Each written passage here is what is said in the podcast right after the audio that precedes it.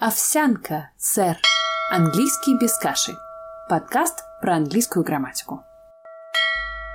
Здравствуйте, это снова Тата. Мы с вами стремительно движемся в сторону закрытия гештальта о базовом курсе английского языка, и сегодня, как я вам и обещала, поговорим мы о модальных глаголах. Сразу отвечаю, предвосхищая возможные вопросы. Кто такие эти модальные глаголы? И чем они отличаются от обычных глаголов? Модальный глагол – это глагол, который не выражает действие, а выражает отношение к действию. То есть, например, я могу, я должен, мне следует что-то там сделать. Вот эти самые могу, должен, следует, они и будут модальными глаголами. Глаголами, которые придают оттенок. Сообщают об отношении к действию, а не о самом действии. Вот именно о таких модальных глаголах и об их особенностях в английском языке я и предлагаю нам с вами поговорить сегодня. Итак, в добрый путь! Первый-наперво я бы хотела перечислить, о каких именно глаголах сегодня пойдет речь. Итак, в телеграфном режиме. Can – мочь. Must – быть должным. Should – быть должным, опять-таки, may может быть. И, наконец, need. Надо. Can, must, should, may, need. И, конечно, о каждом из них отдельно. Начнем с самого известного глагола, глагола, который с нами буквально с третьей страницы учебника по английскому, с первого класса. Это глагол can. Могу, то есть мочь в инфинитиве. Я могу, ты можешь, мы можем, и казалось бы, все прекрасно. I can walk, I can talk, you can swim. Мы очень полюбили его еще тогда, в далеком и очень глубоком детстве, за две и даже три детали. Деталь номер один. Совершенно не важно, кто действует, и никаких окончаний «s» в настоящем времени появляться не будет. Мелочь-мелочь, а приятно. Вторая деталь. Здесь не бывает частицы to, и она может смутить вас с одной стороны, а с другой стороны тоже приятный бонус. I can swim, I can walk, I can talk. Никакого инфинитивного to здесь появляться не будет. То есть думать-то особенно не надо. Ну и, конечно, третий бонус, как я могла забыть о нем, это то, что вопрос строится без использования вспомогательного глагола.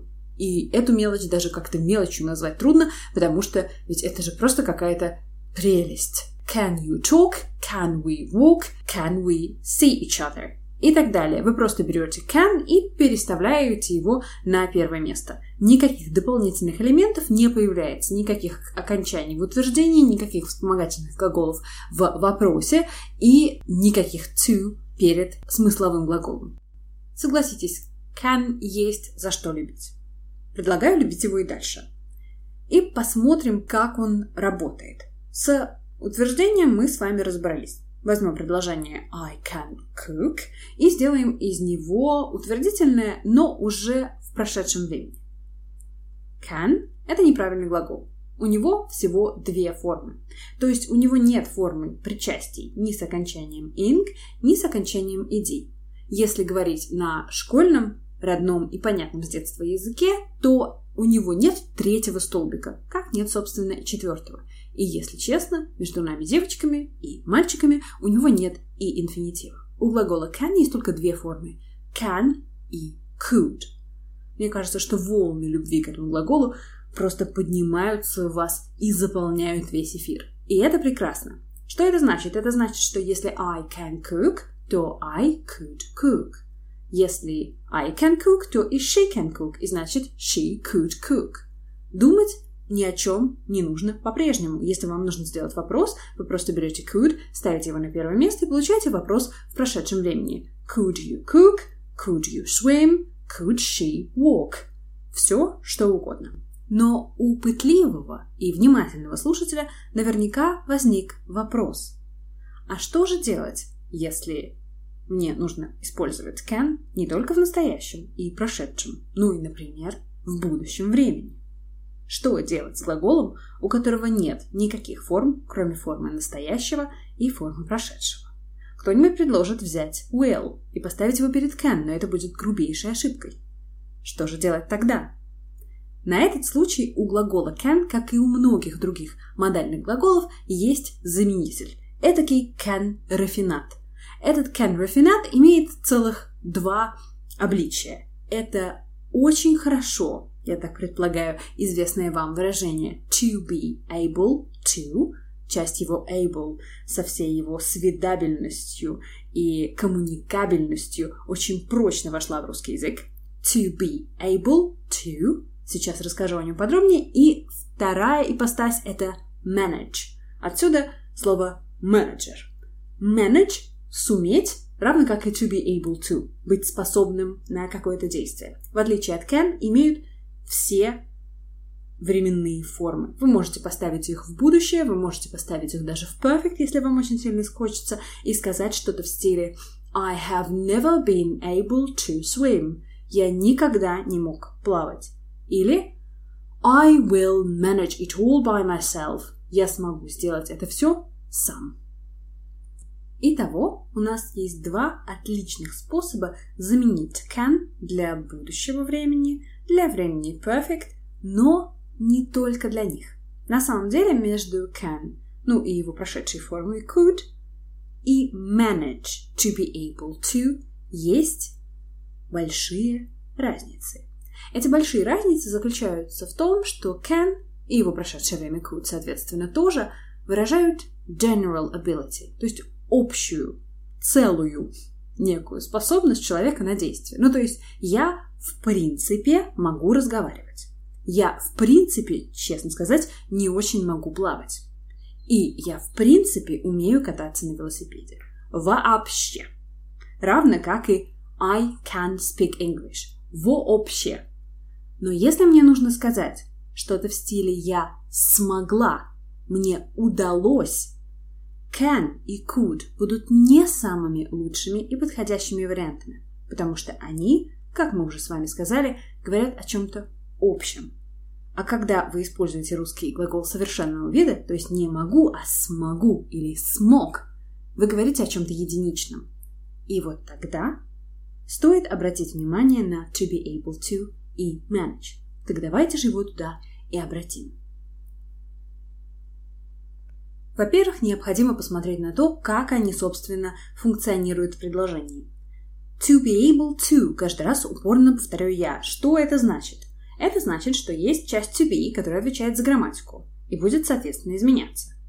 To be здесь будет превращаться в I am able to, he is able to, we are able to, will be able to, have been able to и так далее. Стандартное изменение глагола be по временам и лицам. Дальше to be able to. Еще раз вот это to. О чем оно здесь? Оно говорит нам о том, что в отличие от глагола can, который не нуждался в частице инфинитива, и мы говорили I can swim, гордо и уверенно, здесь нам придется вставлять частицу инфинитива, и у нас будет получаться I was able to swim. Мне удалось переплыть что-то там, например, Ла-Манш два раза кролем. I was able to do something. Мне удалось что-то сделать.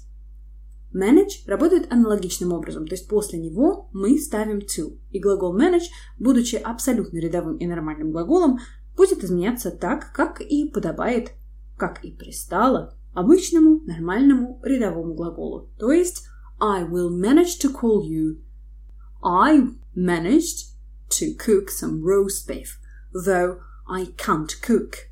Мне удалось приготовить а, немного ростбифа, хотя в целом готовить я не могу. I managed to cook. Единично. Смог. Хотя I can't cook. Вообще и в целом.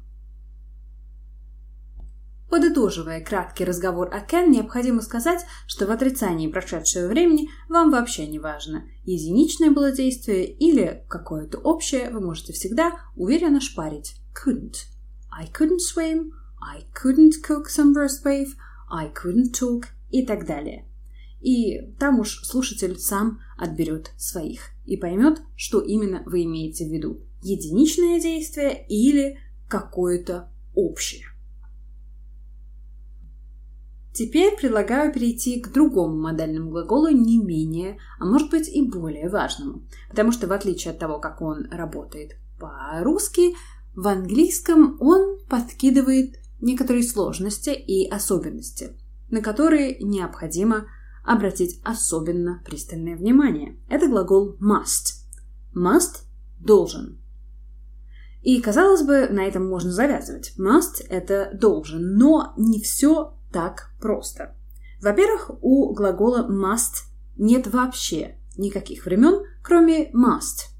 То есть возникает вопрос не только, а что делать, если нужно будет сделать будущее, или если очень сильно захочется а, пустить пыль а, в глаза, у, я этого не говорила, если очень сильно захочется сказать правильно и использовать, например, perfect.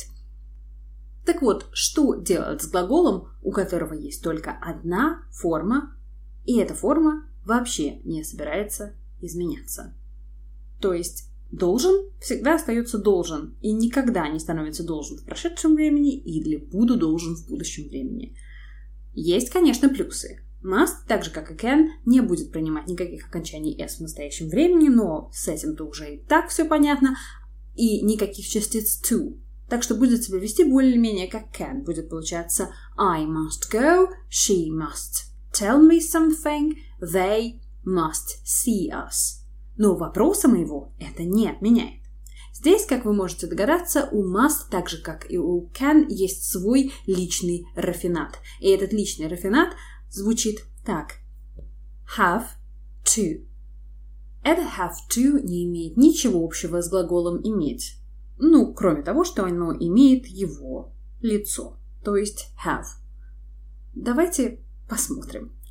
Have to – должен. Ну, если точнее, то, конечно, не столько должен, сколько придется.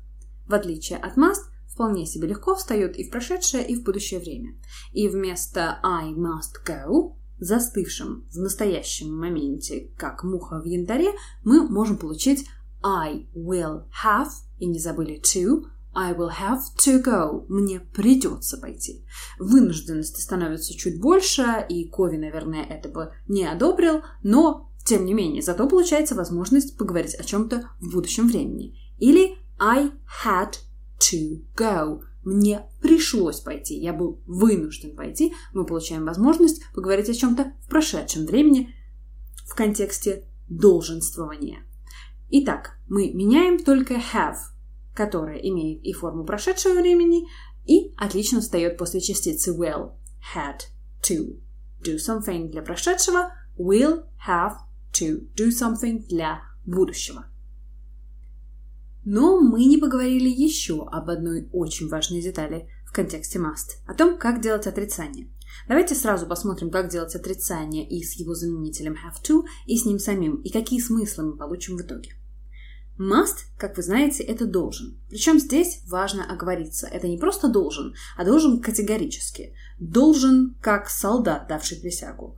Должен, потому что иначе просто никак нельзя. Это моральный долг и обязанность. К чему это я? К тому, что слово довольно крепкое, оно очень сильное, и употреблять его нужно с осторожностью. Какие слова можно употреблять без осторожности, я расскажу вам чуть позже.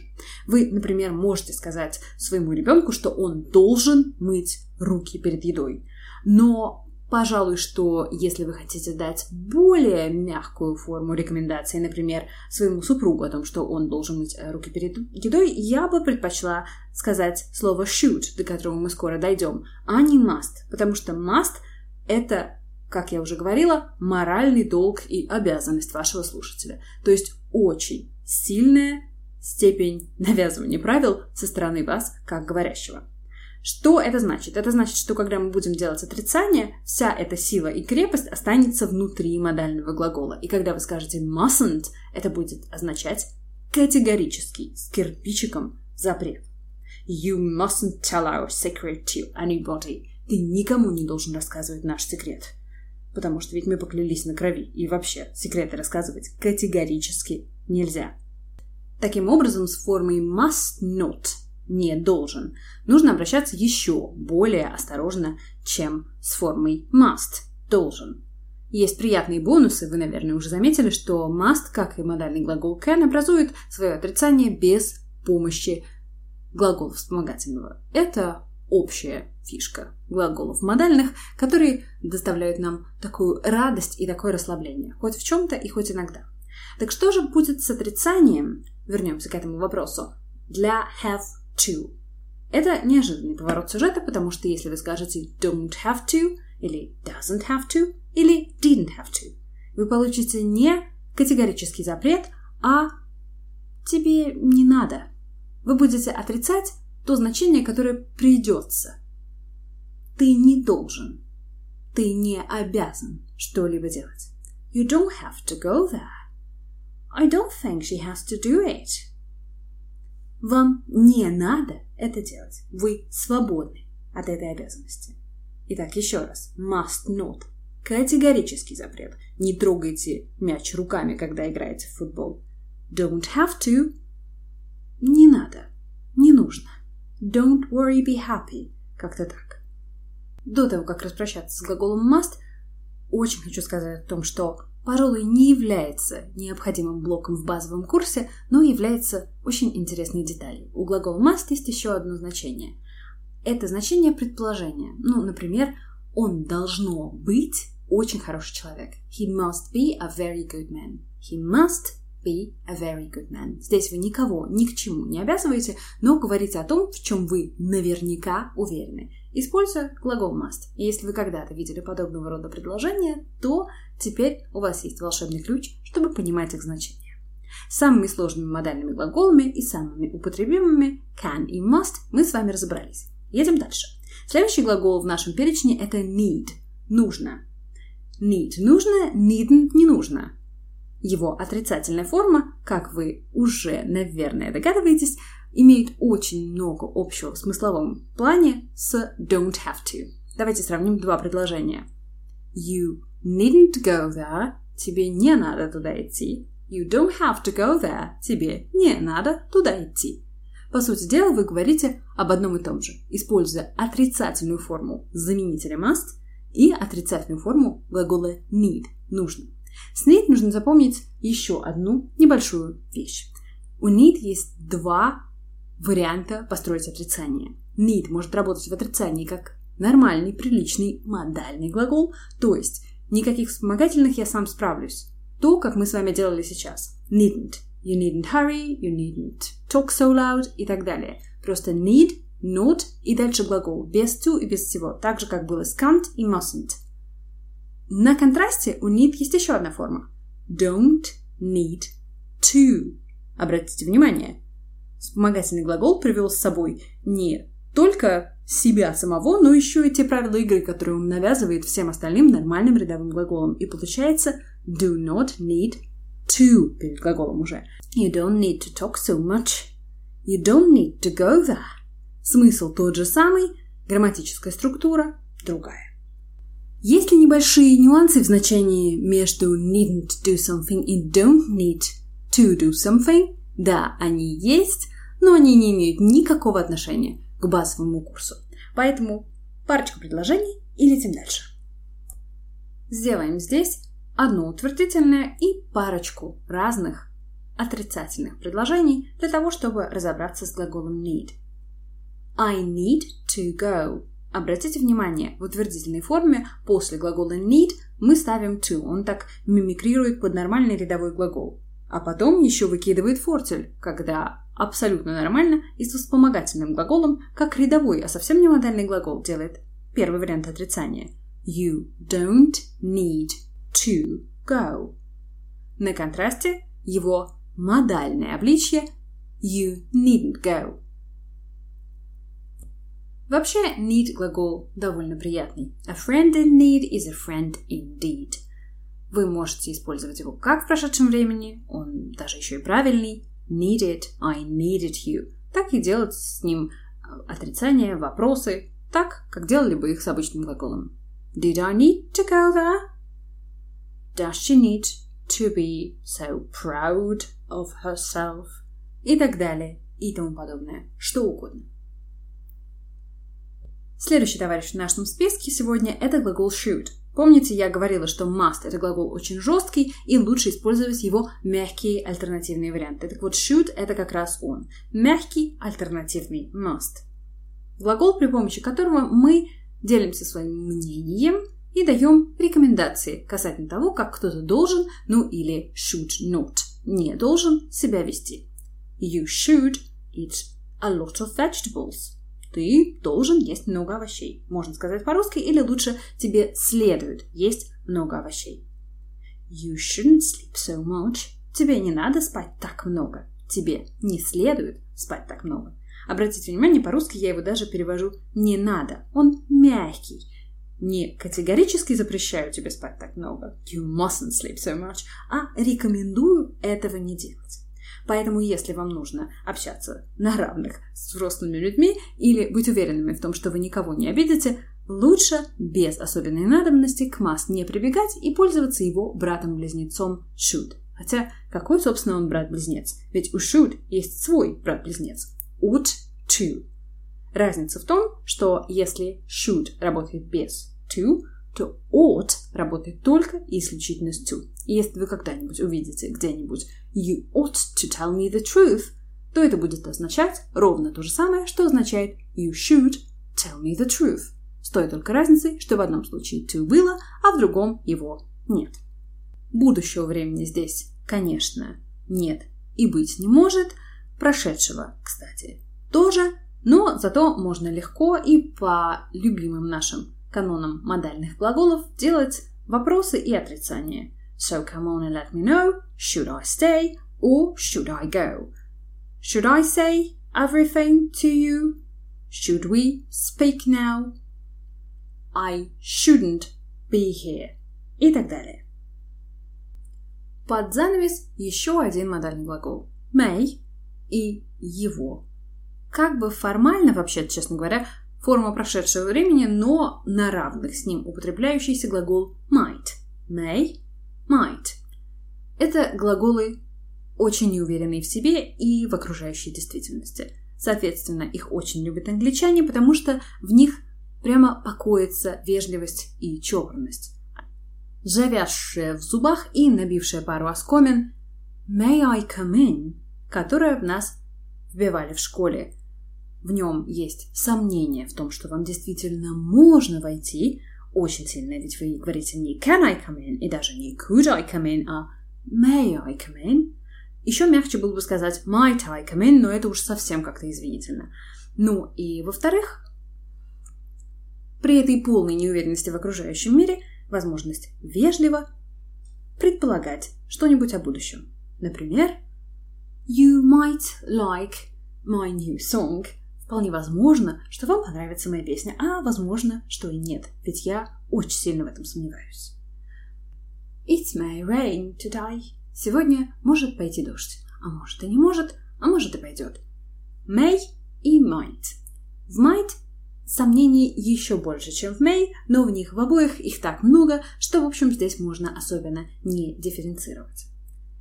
Их отрицательные формы – это may not и might not. It might not rain или it may not rain. Почему я все о дожде? Потому что may и might – это очень английские способы отношения к жизни. А теперь бонус. Этот бонус можно было бы назвать заданием со звездочкой, но здесь нет задания, поэтому это скорее информация со звездочкой. Такая звездная информация. Я хочу научить вас строить прошедшее время от might и may. Вы скажете, э, прям так звездно? Да, дело в том, что might, may, а также все остальные модальные глаголы, которые мы с вами сегодня рассмотрели, принимают участие в такой специальной конструкции, которую можно использовать для того, чтобы немножко поныть, чуть-чуть пожаловаться и не только. Итак, рассказываю. Чтобы сказать, что кто-то мог бы, должен был бы, может быть, сделал бы что-то, а может быть, этого и не сделал, можно использовать специально предназначенную конструкцию, которая почему-то очень сильно напоминает present perfect, но не имеет к present perfect решительно никакого отношения, потому что она вся исключительно про прошедшее время. Я возьму сразу какой-нибудь пример, и так как мы остановились на may и might, начну прямо с них.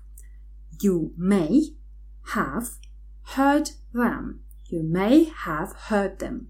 Смотрите, я беру you may, и дальше что-то очень похожее на perfect. Have heard them. Ты мог их услышать. Я предполагаю, что, возможно, в прошлом ты мог их услышать. Отрицание будет you may not have heard them. Аналогичным образом будет работать и might. You might have said it. Ты мог это сказать. Или you might not have said it. Ты мог это не сказать. Аналогичным образом работают все модальные глаголы, про которые мы с вами сегодня говорили. Например, вы можете кого-то поупрекать в том, что он что-то мог сделать и не сделал, используя аналогичную конструкцию и глагол can, точнее could. You could have said it. Ты мог бы это сказать, а не сказал. You could have helped her. Ты мог бы ей помочь и не помог. You could have been kinder to me. Ты мог бы быть ко мне подобрее. Should будет делать то же самое. You should have stayed или you should not have stayed. Ты должен был остаться, но не остался. Must – это интересный глагол. Он и здесь ведет себя оригинально. Во-первых, он здесь в том значении, которое не продолжен, а в том значении, которое наверняка, то есть предположение, выражение уверенности в чем-либо. You must have been there. Должно быть, ты там был. You must have seen everything. Ты, должно быть, все сам видел. Важно запомнить здесь то, что после must мы ни при каких обстоятельствах в этой конструкции не будем вставлять not. То есть ты должно быть не будет строиться как угодно, но только не так, как со всеми предыдущими глаголами. И после must мы здесь ставить not не будем. You must have been there. Ты, должно быть, там был. Ох, господа, собиралась уложиться минут в двадцать, а смотрите, как понеслось. Кажется, я рассказала вам, ну, конечно, не все, что могла про модальные глаголы, но некий необходимый минимум. Такое дюкум эльфо, без которого про модальные глаголы дальше говорить и думать будет очень трудно. Надеюсь, что этот выпуск внес некоторую ясность в ваши отношения с ними, к чему я всегда стремлюсь во всех своих выпусках. На этом я с вами прощаюсь. Сайт все еще в разработке, но говорят, что когда-нибудь они закончат его разрабатывать. Я по-прежнему остаюсь на связи, и мне можно написать письмецо на татасобака английский без каши .рф по модальным глаголам и не только по ним. Могите, хотите, дерзайте, всего вам самого хорошего и до скорых встреч!